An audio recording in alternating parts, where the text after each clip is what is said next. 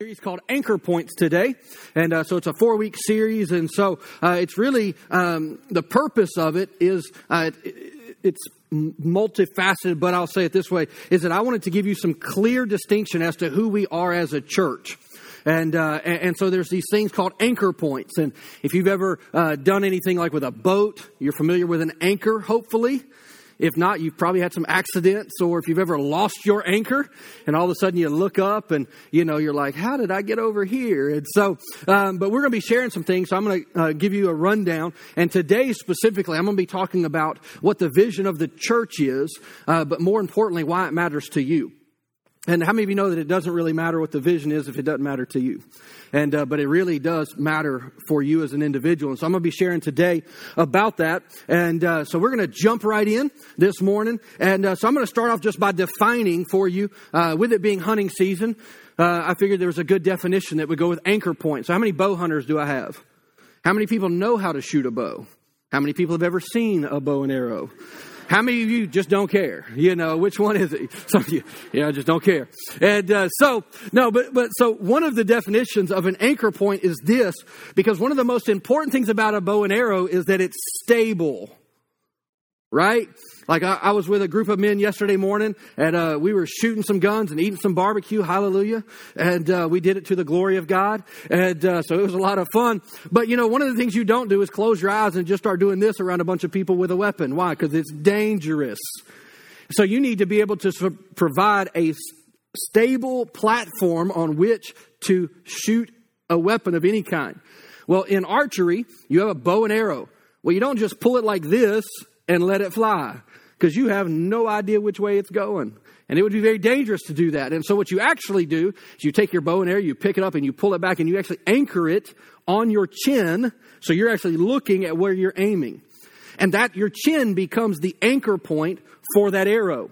It provides stability, right? I mean, it lets you know, hey, this is where I'm shooting. This is where, this is my intended target. Intended is the key word because uh, intended doesn't always mean that's what happens. But uh, you know, and, and so by definition, it's actually the point on an archer's face on which he which against which the drawing hand is placed under to stabilize the archer's aim before the release of an arrow. And so there's lots of, of illustrations that I could give you about this, about what an anchor point is, but ultimately, anchors matter because they hold you steady.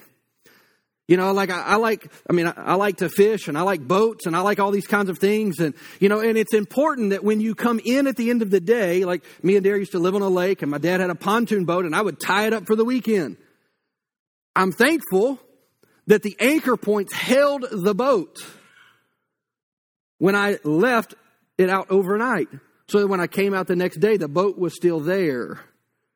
Because if the anchor point wasn't good, or more importantly, if I wasn't tied to the anchor point, the boat would come undone and it would happily float across the lake somewhere else, probably being damaged in the process. And, and, so over these next four weeks, my, my desire, my goal, my hope is to communicate to you four principles, four main things that can be like an anchor in your life to hold you steady. Because we live in turbulent times, we live in very interesting times. But we, the Bible actually says that we're not to be dismayed, we're not to be disheartened. Why? Because we already know how the story unfolds and that even in the midst of chaos, God is still working. And that's important for us to remember, but if we lose our steady point, if we lose our anchor point, which ultimately Hebrews tells us is Jesus, we'll look at a scripture here in just a minute, it, it, that it's important that we remember that. But just like one time I can remember specifically that we had some really uh, rough waters happening on the lake where I happened to have our um, boat was tied up to. And I would tie it up in two in the back and in the front to make sure it was secure and all these things. And I came outside and one of the front points had actually begun to tear away from the dock. I mean, it was all, it was, I mean, I was watching, I was like, oh my goodness. I ran down there and I had to get a drill and go re-secure the anchor to the dock because it was starting to tear away. You know, and if we're not careful, life, and, and just by us not really uh, maybe paying attention as much as we should, can actually begin to do that. And the thing is, is that Jesus, the Bible says, is a firm, secure anchor to our soul. But what happens if we start untying? He doesn't change. The Bible says He's the same yesterday, today, forever. But what about us? And, so it's important that we know who we are. And so there are some specific things, and I'll tell you them here in a few minutes, that we're going to be communicating over these next four weeks about who we specifically are as a church. And, uh, and also what I believe is important in your life. It's not just about the church, it's really more about us as individuals experiencing what God has for us. And so another word for an anchor point is a mooring. M O O R I N G, a mooring. And that would be like a, a cleat on a dock. That would that actual cleat, the actual technical name is a moor. And that's what that's called. And so by definition, that means that it's an established practice or a stabilizing influence, such as a chain or a line by which an object is secured in place. And so we have these things in the natural realm.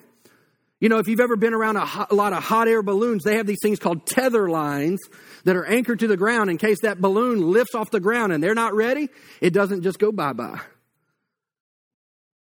You know, and so they have these lines to hold it, but when it's time to take off, they'll take those lines off. Now in Hebrews chapter 6, it tells us this. In verse 19, I'm going to read this out of the Passion Translation. It says that we have this certain hope like a strong and unbreakable anchor being Jesus, holding our souls to God Himself. We have a firm foundation. We have an anchor that's immovable. And that regardless of what may be going on in our life, we don't have to fall apart because we're experiencing some turbulence. Because we're in a moment of time, and it's important that we know who we are. And it goes on, I'm not going to read in verse 19 and 20, but it actually says that Jesus is actually going before us into the very presence of God. And we have confidence that we can now go into the presence of God, not because of who we are, not because of what we've done, but because Jesus has provided the way. And this is important. And so over the next four weeks, I'm going to share some, some core doctrine, if you will, of our church, who we are. And so maybe you've wondered, like, what makes you different as a church? Over the next four weeks, I'm going to tell you. Doesn't make us better than anybody else. That's not the point. But it's just this is part of our identity. This is part of who we are as a church body. And so, uh, you know, it, it's not our top four necessarily, but these are four pillars that are very important to us as a church. And so today, as I said, I'm going to be sharing with you what our vision is. Why are we here? Why do we exist? Why do we open the doors? Why did we turn on the lights today? Why do we gather together? I'm going to explain that today. And so next week, I'm going to be talking to you and sharing with you about the supremacy of Scripture. You're like, man, that sounds fancy. You're welcome. That's as fancy as it's going to get. It's going to go downhill from here. And um, but no, what does that mean? It means the authority or the place of Scripture. In other words, it is supreme above all others. Is that the Word of God matters? The Word of God can change every situation. So we're going to talk about that next week. In the third week, we're going to be looking about living on mission, living on purpose. You're here for a reason. God has a reason for you to exist. That's why you are breathing today. God has a purpose in mind for you. In week four, we're going to be talking and sharing with you about a spirit empowered life. And what does that mean? And how can I tap into that? And, and what does that look like? And so that's what the next couple weeks are going to look like. You say, well, why does this matter? Let me tell you why. Because when you know who you are, you know what to do. When you know who you are, like really know who you are, you know what to do. We get in trouble when we forget who we are.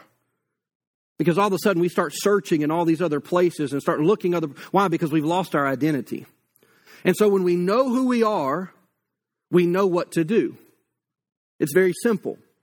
It's not that complicated, but yet it can be if we lose our bearings, if we lose our anchor point, we can actually begin to drift and, and go to places that we never intended to go. And trust me, the devil will make sure that we will have a place to drift to. And that's why it's important that we have these foundations of which to grab hold of and to keep us steady because they keep us in a safe place. And this is what God's desire is. And so uh, this morning I'm going to share with you about our vision and say, well, why does it matter? Why does the vision matter? Why, why is it important? Proverbs 29 18 says this. It's out of the message translation.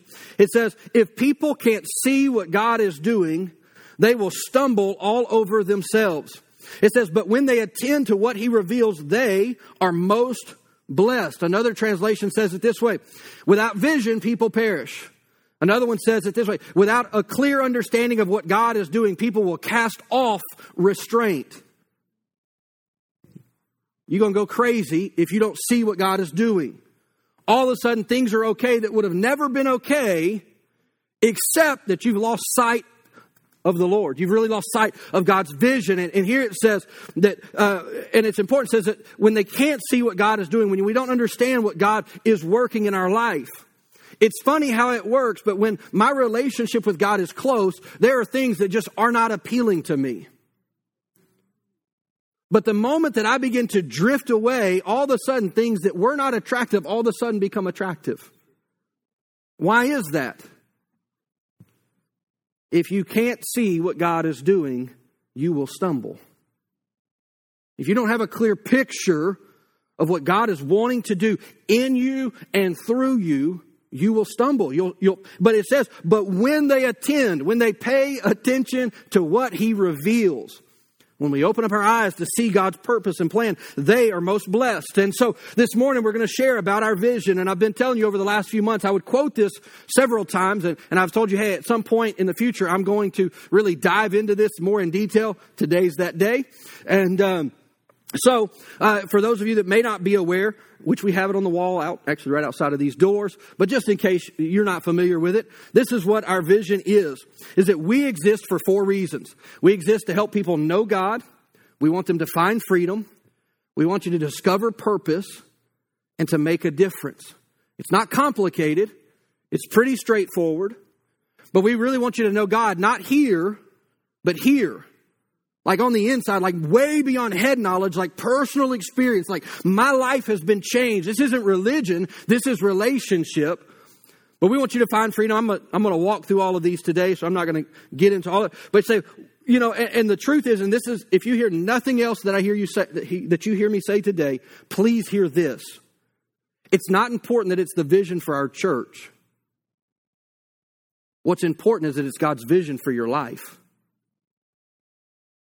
Like there's over 20 times in Scripture that I could take you to and show you these four elements.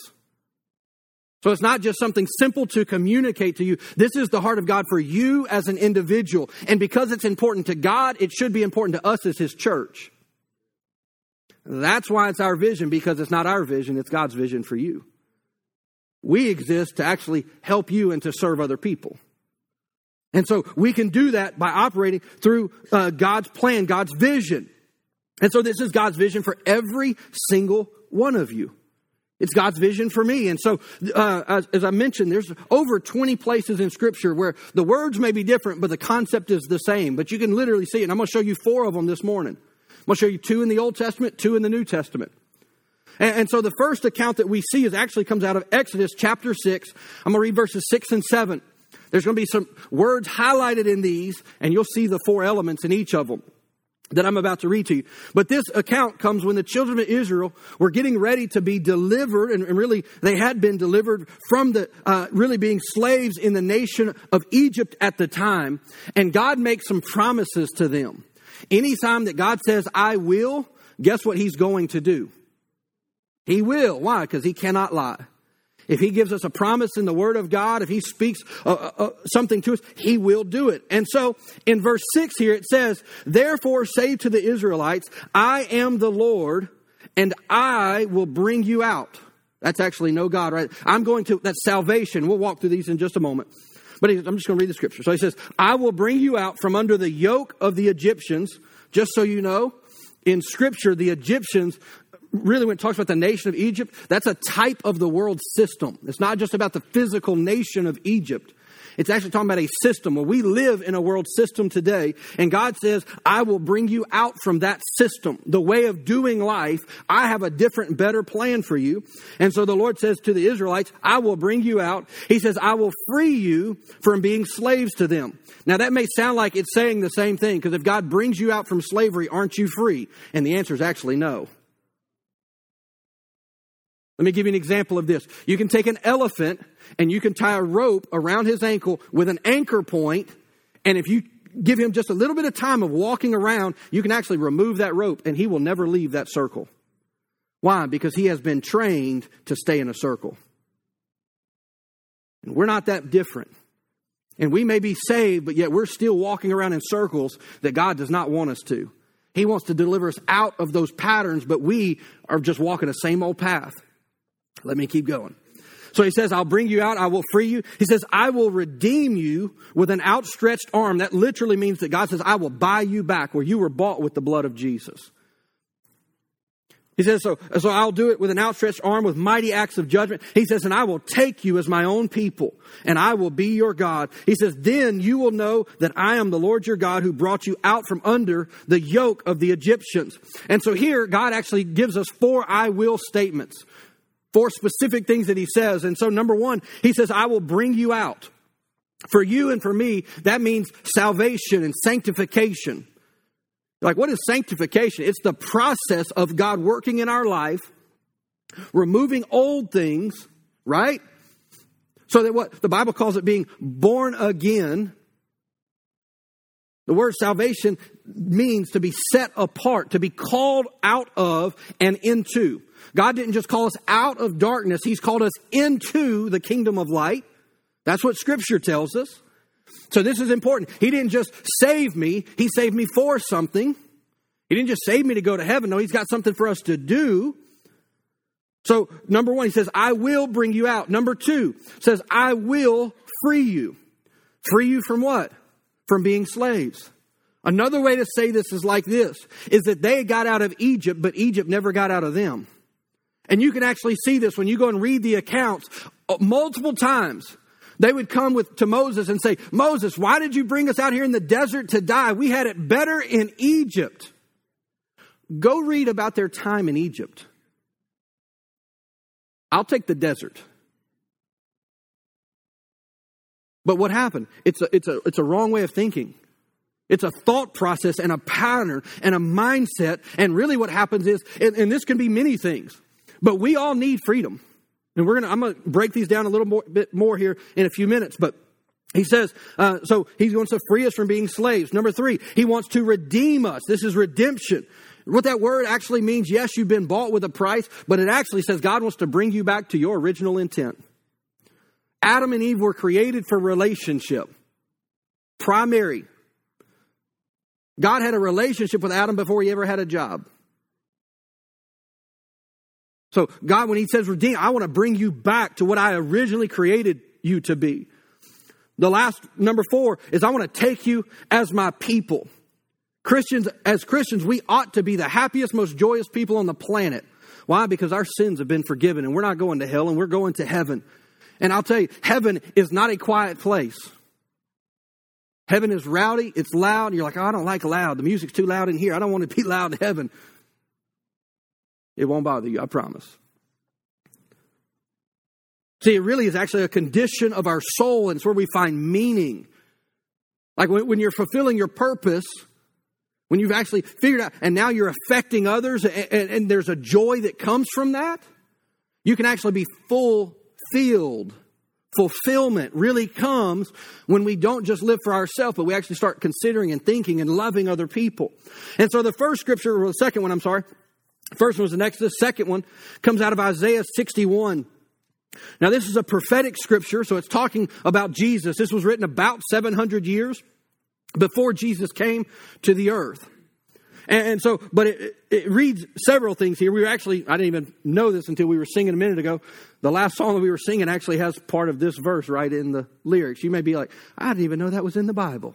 It is. So in verse 1, it says, now again, this is prophesying, it's foretelling about Jesus, what he would do. In verse 1, it says, The Spirit of the sovereign Lord is on me because the Lord has anointed me. Now, that, uh, an interesting thing about the word anointing, by the way, is that it, by definition, it means the one that breaks the yoke. Remember, find freedom. I'm going to bring you out from the yoke of the Egyptians. And yet here it says that he's been anointed to break the yoke and it says to proclaim good news to the poor. What's good news to the poor? You don't have to be broke no more, right? That does better than just rhyming. There's truth there. But proclaim, we're going to let people know that, hey, you may be spiritually bankrupt, but Jesus has already paid your bill. You just have to accept it. So we're going to proclaim good news to the poor because they'll be spiritually poor. It's not talking about naturally necessarily here. But it goes on, it says, and he has sent me to bind up the brokenhearted and to proclaim freedom for the captives and release um, from darkness for the prisoners to proclaim the year of the Lord's favor and the day of vengeance of our God to all who mourn and provide for those who grieve in Zion. I've got good news for you today. If you're mourning today, Jesus has already provided the way for that to change. You don't have to be down. You don't have to be uh, really bound up by things. Jesus is a deliverer. It's part of who he is. And so it goes on here. He says, And I will bestow on them a crown of beauty instead of ashes. I love all these exchanges. I've highlighted these words instead because we come with one thing and we get something else. So we come or that he would give us beauty for ashes. He will give us joy instead of mourning or sadness. He gives us a garment of praise instead of a spirit of despair. That literally means a spirit of heaviness. He says, I'm going to give you a song in your mouth and say, why do people get excited in church? Because I know what it's like to be in despair. And I know what it's like when Jesus delivered me from it. And so he put a song and a praise in my heart, not just in my mouth, but it's in my heart and it comes out of my mouth. Why? Because I'm not who I used to be. I know the mess that I was in and I know where God found me and where I really, you could properly say, where I found God. And I'm not perfect by any stretch of the imagination, but I'm definitely not that guy anymore. And so, man, when I want to worship God, and it does something on the inside of me. It goes on and it says, and they would be called oaks of righteousness. Now, that's an interesting term. You're like, well, why would we be called that? Because you're not calling yourself that. Other people would actually say, there's something about you. What's different? They will be called oaks of righteousness. In other words, we've got a testimony that matters to others. We live a life of significance that people would look at and say, man, there's something about you. It goes on, it says, a planning of the Lord for the display of his splendor. God wants to manifest himself through you. He wants to show himself through you. And it says, it goes on, it says, and they will rebuild the ancient ruins and restore the places that are long devastated. You're like, what has God called me to do? To fix some wrongs to rebuild, to make a difference. Right? I mean, this is who, this is what we're called to. In Colossians chapter 1, verse 28, it says, He is the one that we proclaim, admonishing, or I'm sorry, yeah, admonishing and teaching everyone with all wisdom so that he may present everyone fully mature in Christ. That's all four elements. There's proclaim, admonish. There's teaching, helping you find out who you are. So that what's the goal? So that you can go make a difference. You can be mature mean, I have toddlers and they're not very mature and they just think about themselves. They're not aware of time. But I, I, I, pray that the day is coming where they will grow into some maturity and they think about others more than they do themselves. As believers, as Christians, as followers of Christ, that's the life we're called to. Doesn't mean that we ignore ourselves, but what it means is, God, I trust you with all of what I have. And I'm going to be focused on what you're focused on. The last verses uh, that show this, it comes out of Ephesians chapter 1, verses 17 and 18. The last of the ones I'm showing you this morning. But it's as part of a prayer that Paul is praying, but he says in verse 17, he says, I keep asking that the God of our Lord Jesus Christ, the glorious Father, may give you the spirit of wisdom and revelation so that you may know him better. Not about him, know him, like intimately, personally. It, it, means like, I mean, the word here in the Greek, the original language, actually meant how a husband knows his wife intimately. It was kind of taboo. And so when Paul wrote this, people probably were like, what did he just say? That's actually what this word here means. That we would know him being Christ better. He says, and I, I pray that the eyes of your heart may be enlightened so that you may know the hope in which you are called to, the glorious or the riches of his glorious inheritance to his holy people. There's all four elements here. Hey, we want you to know God. We want your what your heart to be enlightened to realize where the devil's robbing you. You're like, well, how will I know? Because the Holy Spirit will reveal it to you. say, well, I've got everything together. Of course you do. We all do. We, that's why we need revelation. It literally, that word revelation means that when the Word of God comes alive and we realize, like all of a sudden, that, oh, I got an issue. We'll get to that in a minute. No, so what? We want to know God. That's, and these are, these are in order of importance, by the way. If you don't know God, don't go to step two. Now, I may shock you by a statement that I'm about to make, but if you haven't found some freedom in your life, you're actually not ready to start serving.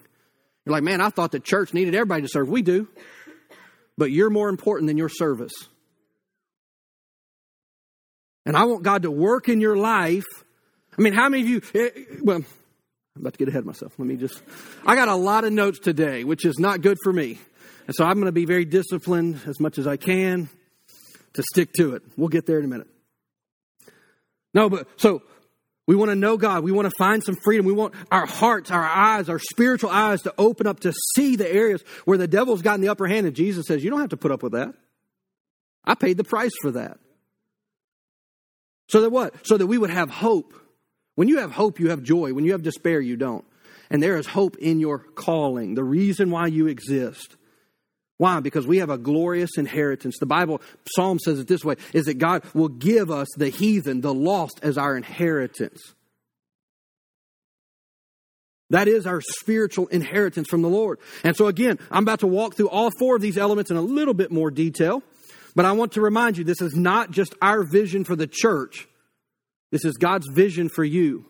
And I'm going to throw this little thought in there, and this is what I would encourage you to consider as I'm walking through these four elements is where are you? Every one of us are on a spiritual journey. Every one of us. And sometimes we think that we're somewhere in the journey that we're in reality not. So I would just encourage you. Tell you what, I'm going to pray over you before I even move forward. I'm going to pray that the Holy Spirit is going to open up our eyes and our hearts to see so that we can actually hear the Word of God so that it makes a difference in our lives. So let's pray. Father God, I just thank you right now as we're discussing this, talking about this in these next few minutes. Father, we just open up our hearts to you. Father, I take authority over every lie of the enemy that he would try to keep us captive. Father, I thank you that you came that we would be free that we would have joy, that we would have purpose. Father, that we would know you at a very deep level, very intimate level in our life. So, Father, we're not just here to be about religion, but Father, we want to have a relationship with you. So, Father, I think if there's any hindrance in our mind, in our souls, in our hearts, if there's any hangups, if there's any stronghold or foothold that the devil's got, Father, we take authority over it right now. And Father, we just open ourselves up to you and we say, Holy Spirit, speak to our hearts and help us identify where we are today so that we can take steps forward into what God has for us. We thank you for it in Jesus' name. Amen. So when we talk about knowing God, it's the first element. If you even look on the sign, it's actually that we have put out there, know God is actually larger in text than the rest. They actually get smaller as they go down. That was intentional. It wasn't because we ran out of space. It's because it's of utmost importance. We want people to know God, not relationship or not religion. It's a relationship. Coming to church does not make you a Christian. Having a relationship with God makes you a Christian. And so, one of the most important things that we could ever do as a church, one of the most important things that we will ever do as an individual, number one, is know God for ourselves. And number two, help other people come to know God. It's very important. And so this has, so you could say it several ways, but we want to help people find Jesus. You can do that through multiple ways, but it's evangelism. It's sharing your faith. It's proclaiming the good news. If you notice, most, most of those scriptures use that word proclaim. What does that mean? It just means make public. Let somebody else know what God is doing. And so this is of utmost importance. Why? Because it's God's priority. It is God's priority. You know, in we're about to look at a scripture in Luke, and it gives three stories about a lost coin. Right? How many of you are familiar with these passages? There's a lost son, a lost coin, right? And he says, Hey, I'm looking for some stuff. He's not looking for what he knows, where it is. Jesus is actually, it's a parallel, and it's always they're looking for what's lost. And so, and then in the end, or in the middle of it actually, Jesus says that, hey, there's going to be a big party when they find what they're looking for. You ever lost something and you couldn't find it in your house and you found it and all of a sudden you got real happy? And you want to go run and tell somebody else, I found what I was looking for. And they're like, what's the big deal? And you're like, I've been looking for this for days. I finally found it. Well, this is the heart of God when a lost person comes to salvation. You may wonder and say, why do we celebrate at the end of service after we pray the prayer of salvation? We're just joining with heaven. Because we want people to know, hey, you're not alone in this process. You just gave your heart to the Lord. And we want you to know, man, we're with you. We're, we're right alongside of you. In Luke 15, verse 7, it's Jesus said this. He says, In the same way, there is, everybody say that word, more. Let's say that again. Y'all did way better earlier. In the same way, there is what? More joy. Heaven's going to be a little rowdy. There's more joy in heaven than if LSU would have beaten Alabama last night. There is more joy in heaven over one lost sinner who repents and returns to God than the 99 others who are righteous and haven't strayed away. Now you can think, well, God doesn't care about me. No, God knows where you are. He loves you unconditionally. That never changed. But he is, he's distracted by that which is lost. So that's why this has to be primary for us. And, and, so this is important. And so even when we celebrate in service, we ought to celebrate. Why? Because somebody's eternity could have just changed. And if it was your eternity, you'd be excited. And we ought to celebrate that. The second step is where we talk about finding freedom. And I think this is maybe one of the ones that is least understood. I think the other ones are more self explanatory a little bit. But when we talk about finding freedom, let me just help you. You've got issues. I notice I did not get one amen on that point. You have issues. I have issues. God is not surprised by our failings. He's not. He's not shocked by it. He's not repulsed by it. See, we have issues, and if you don't think you have an issue, that's your issue. Let me just help you out. That would be called pride, which was the original sin. It's actually one of the most deadly sins because it leads into all kinds of other things. So when I say that we have an issue, I'm not necessarily saying that you have some huge secret that you're hiding from everybody. That's not what I'm saying. You may have some things that you're hiding from everybody, and they may be hindering you in your walk with God. But when I talk about finding freedom, I don't, and I don't just mean about like, hey, before I was saved, I needed freedom. As a Christian, I needed freedom. Like I'd been serving the Lord for years. I was on staff at a church. Like, you know, I was one of those special people. And I was jacked up. And I needed real freedom in my life as a Christian, as a spirit filled believer, as somebody who had been professionally trained in the ways of God. I needed God to come alive in my life because I was hurting. And the hurt came after the salvation. Because I'd already been healed of all the pre stuff. See, some of you have been in church for so long and you you think, well, I got free back when I got saved. But what between what about between then and now has happened? Maybe an area of an offense. It may be an area of bitterness. It may just be circumstances. And you need to be free. And here's the good news God wants you free. But sometimes we can think, well, but but that was before Jesus took care of all that. He did take care of that. But he took care of all of my pain and all of my shame and all of my hurt, past, present, and future. So sometimes I need to come back to Jesus and say, I can almost pray the, the, the prayer of salvation again. Now you can't get saved more than once. I don't believe that. I'm not saying that you're once saved, always saved either. I go, what do you mean? Just because you pray a prayer doesn't mean that you're saved. The Bible says you have to believe in your heart. So here's my thing. You may tell me you're a, Christian. You're like, yeah, but I know people who walked away. I would question how much they truly believed. Because if you'd experienced the life of God and the delivering power of God, and look, and I'm not this is not a judgment thing. I know this is a broad stroke statement.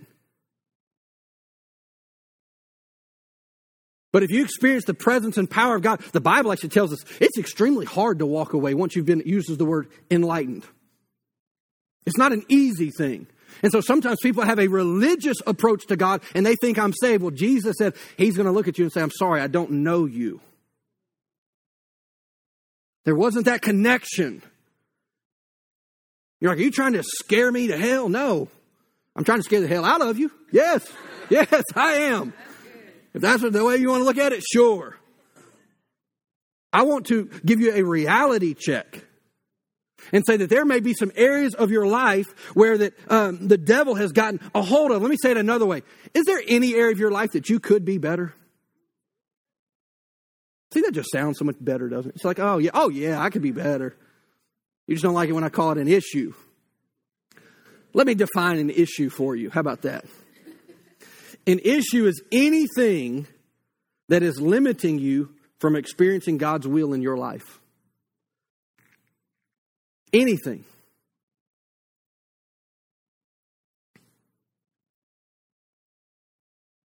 That's what I mean by an issue. It's a hang up. It's an area that's keeping you stuck from moving into what God wants for you. Now it's important in James 5 16. We know this, and you can go read this verse. We're not going to read it for the sake of time.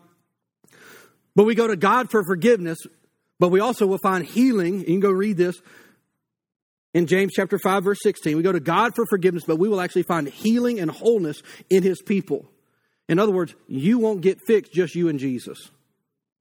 You need people around you. You need people who love you. You need people praying for you. You need people speaking truth into you. Why? Because we all have blind spots. We all have areas of ourselves. You're about to go get in a car in a few minutes. Your car's got blind spots. Your car ain't the only thing with them. You got them too. And sometimes we need people who have a different perspective. I'll give you an example. When I was um, my youth pastor, when I, I got saved at 17 and hadn't been serving the Lord very long, but I'll never forget one day he said, Hey, can I talk to you? And I said, Sure. And he, he gave me a, uh, what I refer to as a character conversation, which meant he loved me enough to tell me the truth. And he said, Hey, when you get under pressure, you start to crack. You start snapping at people and you just get kind of angry a little bit. You need to work on that. And that's all he told me. I'm like, what am I supposed to do with that? Made me mad, but I knew he was right. So then I had to make a choice. Do I want to stay stuck in that place or do I want to grow? Do I want to develop? Do I want to gain some maturity in that area of my life? So I had a decision that I had to make. And so real life change happens within relationships. This is why belonging to a group actually matters. It's more than just showing up. I mean, we had fun yesterday shooting some guns, eating some barbecue. That's great. What was more important were relationships that were had. It's a connection. It's important to have a place that you're known. It's not so that people can know your business, it's so that you can experience the life that God has for you. See, many of you want to know, and, and this it really is, we're hardwired for this, is why am I here? Like, why am I on the planet? Why, why am I here at this season and this time? And, and the truth is, is that you won't probably know that until you get some freedom. If you're struggling to figure out your purpose, it's because you, one, two, three. Because if you're still at step two and you're not allowing the Lord to work in your heart, it's like having mud on your eyes. And you're like, which way am I supposed to go? You can't see through the mud. You got to remove the mud so that you can see. That's what finding freedom is really about. We have a group that's specifically designed for freedom. It's not the end all be all, but it will help you. You may have a wrong view of God. That you've, because of the way you were raised, maybe by your parents, maybe the church you grew up, you may view God as like he's the, like the Wizard of Oz behind the curtain. You know, smoke and lights and all the scary stuff. And that's your view of God, is he's the guy, the spooky guy behind the curtain. When in fact, he's one of the most loving, compassionate, caring relationships that you'll ever have. But you may have a view of God like I had a friend of mine. He used to say it this way. He would make jokes. Is that um, God's just going to make me a greasy spot on the sidewalk? Boom, done. That's not the heart of God. It's not the nature of God. But yet we approach God that way many times because of the way. And so we need to unlearn some ways of thinking. We need to get some healing from our past. We need to get past some things. And so we need to get the mud removed so that we can recognize our purpose more easily. So we want to help you settle your hurts, your shame, your disappointments, all of those kinds of things. Like, well, how do you do that? It's in relationship. You got to have somebody you can ask questions to. Why do I feel this way? Why do I, why do I respond this way? Why, do, why when somebody says this, why do I do this? And there's all these things because the truth is, we don't know us as well as we think we do. But God does. And He knows exactly how we're wired.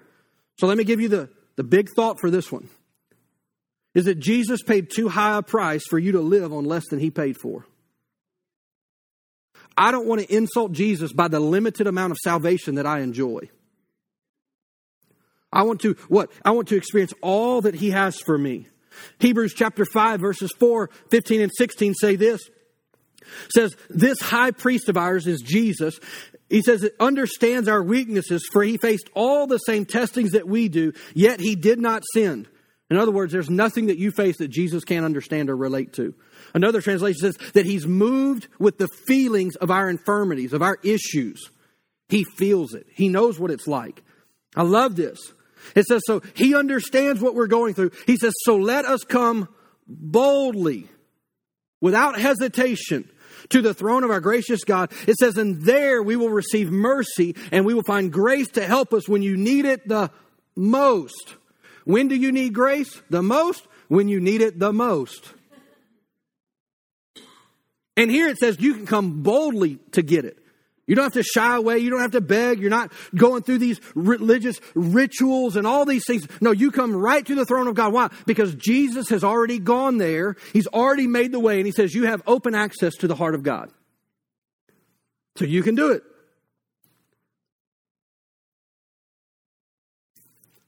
So, number three. So, we've been through know God, find freedom. Number three, discover a purpose. I've said it many times. You were born on purpose for a purpose. God didn't create you and then be like, mm, hmm, let me figure out what I'm going to do with this one. He had an idea in mind when He created you. Let me say it another word. There was a problem that God called and created and um, molded you to solve. You're a problem solver for somebody, somewhere, for something. That's why God created you is to fix stuff. You're like, well, I don't like that. I can't fix myself. I know. You let God fix you and you go help fix some other people.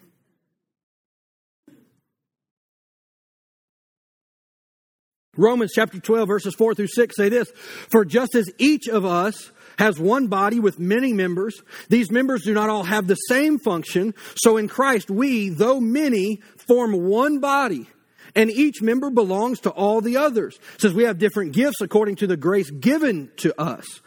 In other words, what I do, you may not do. There's gifts, there's, there's talents, there, there's things that are already on the inside of you. You may not even be aware of it. But you got to get rid of the past so that those gifts, because there are something that you're amazing at that other people say, How do you do that? And it's easy for you. And as a matter of fact, it like gives you life. Like, I'm to pick on Lindsay for a moment. Because this is like, it's, it's all good. It's all good. If you don't know, Lindsay is Daniel's uh, wife. She's the best part of Daniel. They're our student pastors, and uh, she is the best part of Daniel. I make jokes that I hired him just because I liked her. And uh, but no, I mean, so one of the things about Lindsay though is she's an organizer. Like our meetings are better when Lindsay's there because I get a text or an email like within 30 minutes or so, hour, Here's everything we've talked about. And it's like, this is amazing. My brain goes there, my hand just doesn't go there. You know what I'm saying? Like, I'm like, I know we talked about, but to put it organized, it's like, hey, here's the action steps. Like, holy cow. And she loves it. It's a gift. I don't possess that gift, but she does. So she makes me better, which in turn makes our church better. Why? Because she's operating in her gift. We were just, thankfully, had people who have some ability musically that were leading us in praise and worship. Aren't you glad there are people that have musical ability? I mean, we could just draw straws every week we come and be like, okay, y'all are on the praise team this week. Go up there and sing. That might make for a fun church service, but uh, nobody will come back. Like that was so terrible that it was awesome. You know, it's like a train wreck, but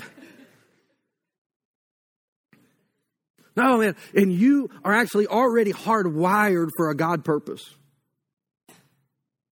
Like you don't have to go find it, it's already in you. And here's the kicker when you step into that, it would actually bring joy into your life. Why? Because you were brought back to your original intent. God brought you back to what He designed you for. Mark Twain said it this way He says, The two most important days of your life is the day you're born and the day you find out why. Ephesians chapter 2, verse 10 says this It says that we have become His poetry, a recreated people. The Bible says that we must be born again. 2 Corinthians 5:17 says that if any man be in Christ, he is a new creation. Old things have passed away. Behold, all things have become new. You gotta be saved. You gotta be reborn. When we talk about salvation, it really means to be reborn, born again. Nicodemus, one of the religious um, scholars of the day, came to Jesus. Hey, what must I do to in, to receive eternal life? And Jesus says, "Oh, you have to be born again." He's like, "So I have to go back into my mother and be born?" He's like, "Jesus, like, hey, it's spiritually, not naturally. You got to be reborn." So it says that we've been recreated that we would fulfill the destiny that He has given to each of us. God has a plan for you. It says, For we are joined to Christ Jesus, the anointed one. It says, Even before you were born, God planned in advance for you. That's why I tell you that God had a purpose when He created you. God planned in advance our destiny and the good works that we would fulfill it. See, when you're walking in your calling, you actually get joy and you get hope and you get purpose. And, and if you're struggling with your purpose, you got to come back and say, God, why did you create me? And sometimes seasons change. Even in my calling, I haven't always been a preacher. And there are seasons of my life that I've done different things that God led me into. And I look back and I can see where God used me and where I learned lessons. I'll give you an example. I worked for UPS and God absolutely used that season of my life because I had to deal with some interesting characters. But that season of my life actually shapes my theology to this day. And I can see why God sent me there to work at UPS at 4 o'clock in the morning because there ain't nothing good going on at 4 o'clock in the morning. Except for a paycheck, and I was a broke college student. So, But God will use seasons, and so seasons will shift sometimes. And so you have to ask the Lord, okay, what's my purpose in this season? See, we all need something that's more important than our problems. If all we do is sit around and look at our problems, guess what happens? We become depressed. When we lift our head up and we start looking to help other people, we kind of start to forget about some of our problems. This is important. See, the reality is, is that the church, which is you, are God's gift to the world. Why? Because the church is the only place. When I say the church, I don't mean this building, I mean us as believers, is the only place that has real hope. There's not much hope in the world right now. But yet there is hope in Christ. And it's going to come through the church. I'm running out of time. I'm already out of time. Let me just talk a little faster. Ephesians chapter 4, verse 11 and 12 says that these are the gifts that God gave to the church the apostles, the prophets, the evangelists, the pastors, the teachers. Says their responsibility is to equip God's people to do his work. For what purpose? To build up the church. Well, how do you build up the church? You build people. The church is people, it's not a building, it's people. So as we what help people come to know God, find purpose, discover or find freedom, discover purpose, they begin to make a difference. We're building the church. As we help each other grow into these things, this is who we are. And so one of the thoughts that can happen is that if I were to ask you a question, like say, hey, pop quiz, how many of you are in the full time ministry? You would probably point your finger at me and say, you are. But the truth is, is no, we are. You're like, yeah, but you're the paid Christian.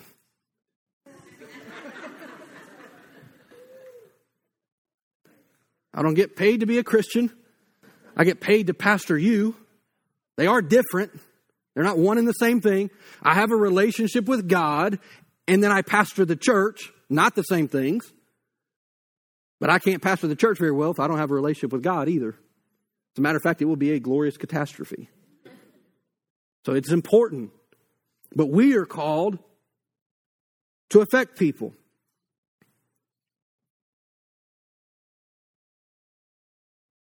So we aren't just here for ourselves, we're here to be about our Father's agenda.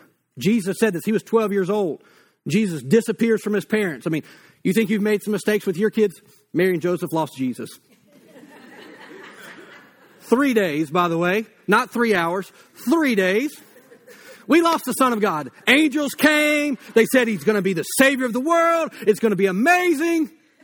I can just imagine the conversation. Joseph, where's Jesus? I don't know. I thought you knew. What do you mean you thought I knew? You knew. It was your responsibility. And I'm sure there was an argument. The Bible doesn't tell us that, but I'm just filling in the gaps. And I'm sure as the days went by, the argument got a little more heated and the accusations came up. They found Jesus in the temple after three days, and his response is, Why were you worried? Now, I think of Mary like I do my mom, and the way my mom would have responded. I won't elaborate on that point. But he made the statement says, Didn't you know that I would be about my father's business? See, we don't exist for ourselves, we actually exist for the purposes of God. And that leads into step four, which is that we make a difference. John 15, verse 8 says this says, When you produce much fruit, not a little, when you produce much fruit, you are my true disciples. How do you know if you're following Jesus? There's fruit. It's not complicated. It's really not. Is there fruit in your life?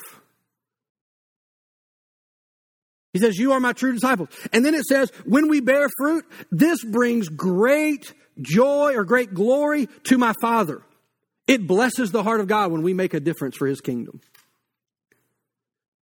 In verse 11, it says, Well, that's great. So I'm just in, in debt to God, and I just have to serve the church the rest of my life. Sort of, but it doesn't have to be a burden.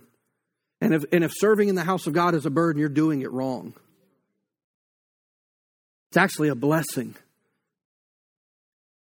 And it's amazing sometimes how just the, the change of a, of a heart attitude can change everything. It's not a have to, it's a I get to.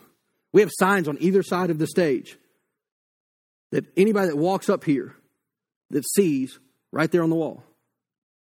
And says, It's a privilege to stand on this stage. God, thank you for choosing me. I don't have to do it, I get to do it. God never called you to put a burden on you. It's quite the opposite. He actually called you to bring joy into your life. You're like, well, that doesn't sound like what that scripture says. Keep reading. So that's verse 8. He says, when you produce fruit, it brings great glory to God. In verse 11, so three verses down, it says, I have told you these things so that you will be filled with my joy. Yes, your joy will overflow. When you live a life that's impacting other people, it does something to you. I mean, deep down in your soul. It's a life of significance. It's a life that matters. It's a life that's making a difference. But to make a difference, there's a, there's a path. There's, there's, there's this road that God wants you to walk. And, and many times we've been trying to just love people, but we're hurting. And that doesn't mean that we're led by our feelings. It doesn't mean it's just like, well, I'm not having a good day. I, I, I can't do what I said I would do. It's not that. But we live in a broken world and we are broken people. But the good news is, is that we do have a Savior in heaven who says, Hey, I'll make the wrong thing right. And I'm going to make the crooked thing straight. And I'm going to take the, the things that are broken and I'm going to make them whole again. This is the heart of God. So as I'm wrapping up this morning, I'm going to give you the four elements again, but I'm going to put them in some, in some more verbiage to make it real clear for you. So we have know God, find freedom, discover purpose, make a difference. So know God is what? Seeing lost people saved. How are lost people going to get saved? It's because you're going to share your testimony with them. You're going to share your story with them. You're going to bring them to church with you, and we're going to see God work in their life. When we pray, we're going to ask God to give us the lost. We're not content to just have us four and we're good and this is the room and this is the church. No, we want the church to grow, but we want it to grow by life change. So we want lost people to get saved. When we talk about uh, people finding freedom, we want those saved people to get pastored. It doesn't necessarily just mean being pastored by me, it means being pastored by the body. It means being loved, developed, and growing through the body. Talk about discovering your purpose. That's pastored people being trained. I mean, hey, you got a job, let us help you figure it out. You got a responsibility, not just in the church, just in your life. You have gifts and things that God's put on the inside of you, but you need to be trained on how to turn what you love to do and turn it into ministry. I don't care if you like knitting quilts, you can turn that in a way to affect other people for the kingdom of God. We shot shotguns and pistols yesterday to the glory of God. You don't have to stop what you're doing, stop what you like, just turn it into ministry. I'll give you an example. Some of you won't even know what I'm talking about. I used to play disc golf a lot. You're like, you're one of those hippies running around the park with frisbees? Yes, I was. And I used to play a lot when I lived in Kansas because we had some, I just, I had time and we had a lot of courses there. And one time, Dara went with me out there just on one of the rare occasions. I mean, I was playing like three or four or five days a week. I was playing all the time. I'd leave work and go play. And so I'd gotten this whole network of guys. Like two of them knew anything about God. I mean, half of them are smoking pot and cussing like sailors and all kind. And I loved it because I was in the church bubble, and all I knew was the church, and I was just with church people all the time. And I loved going out to the park, and I don't know, it was maybe a year or so, maybe two. I don't remember. Derek came with me, and I stepped out of my truck, and all these guys from different parts of the park start hollering at me, and they're like, "Hey, pastor!" And she's like, and after, and then they just kept yelling at me. Like, I'm like, hey guys, what's up? You know, whatever. That's just the way we were. And after a few minutes, she was like, hey, do they know your name?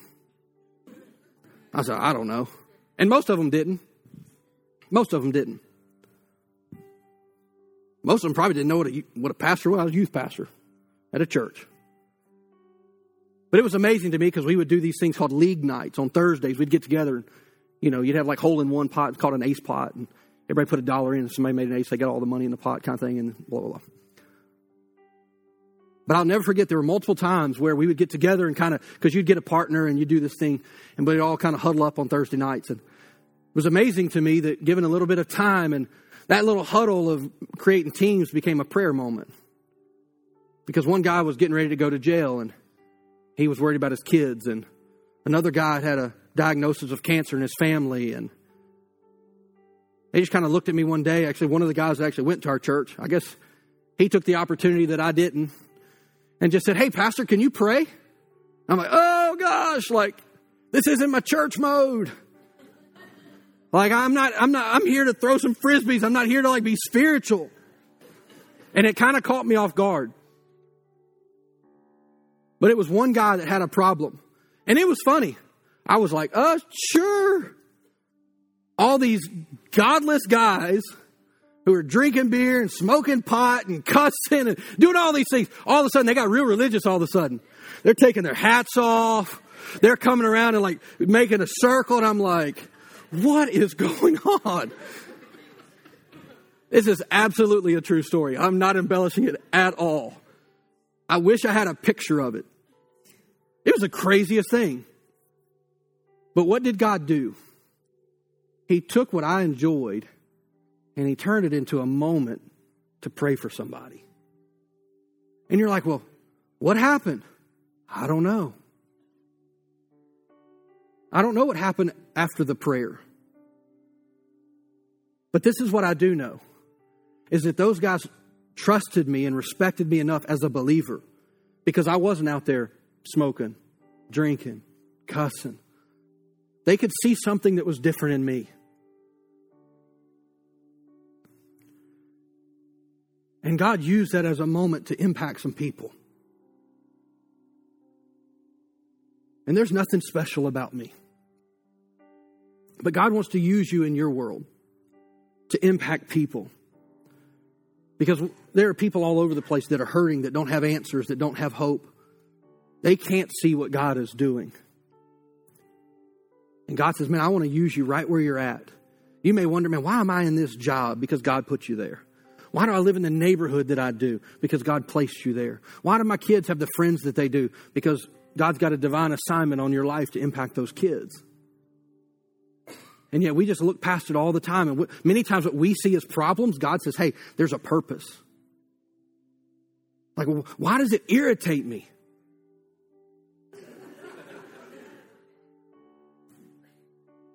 because you're called to solve the problem. But I don't want to solve the problem. There's joy. Like, I mean, real fulfillment, real joy, like in your soul, like deep within you, like purpose. When you lean into those moments, like, yeah, but I don't know, man, that, that freaks me out. It's called faith, trusting the Lord. So I'll remind you of the question that I asked you before I really got into these elements. Where are you at? Where are you at in your spiritual journey? You may be here and you don't know the Lord. Today's as good a day as any. You may be here and you're like, man, I've got some issues. Jesus can help solve them. If you just walk with Him. We're going to talk about in week four, we're going to talk about the Spirit empowered life, how the Holy Spirit can actually help you. You're not left on your own to figure this thing out. The Holy Spirit will help you. But where are you at? What's God stirring on the inside of you? Some of you are saved, man, and, and God's done some amazing things in your heart, but you're like, man, I, I'm just kind of here. I'm just kind of going through the motions. That's because you're, you're created to solve a problem. And until you solve a problem, you're not going to be fulfilled. But when you start solving a problem, you're going to start making a difference. This is the heart of God for you. And so this morning, I want to lead you.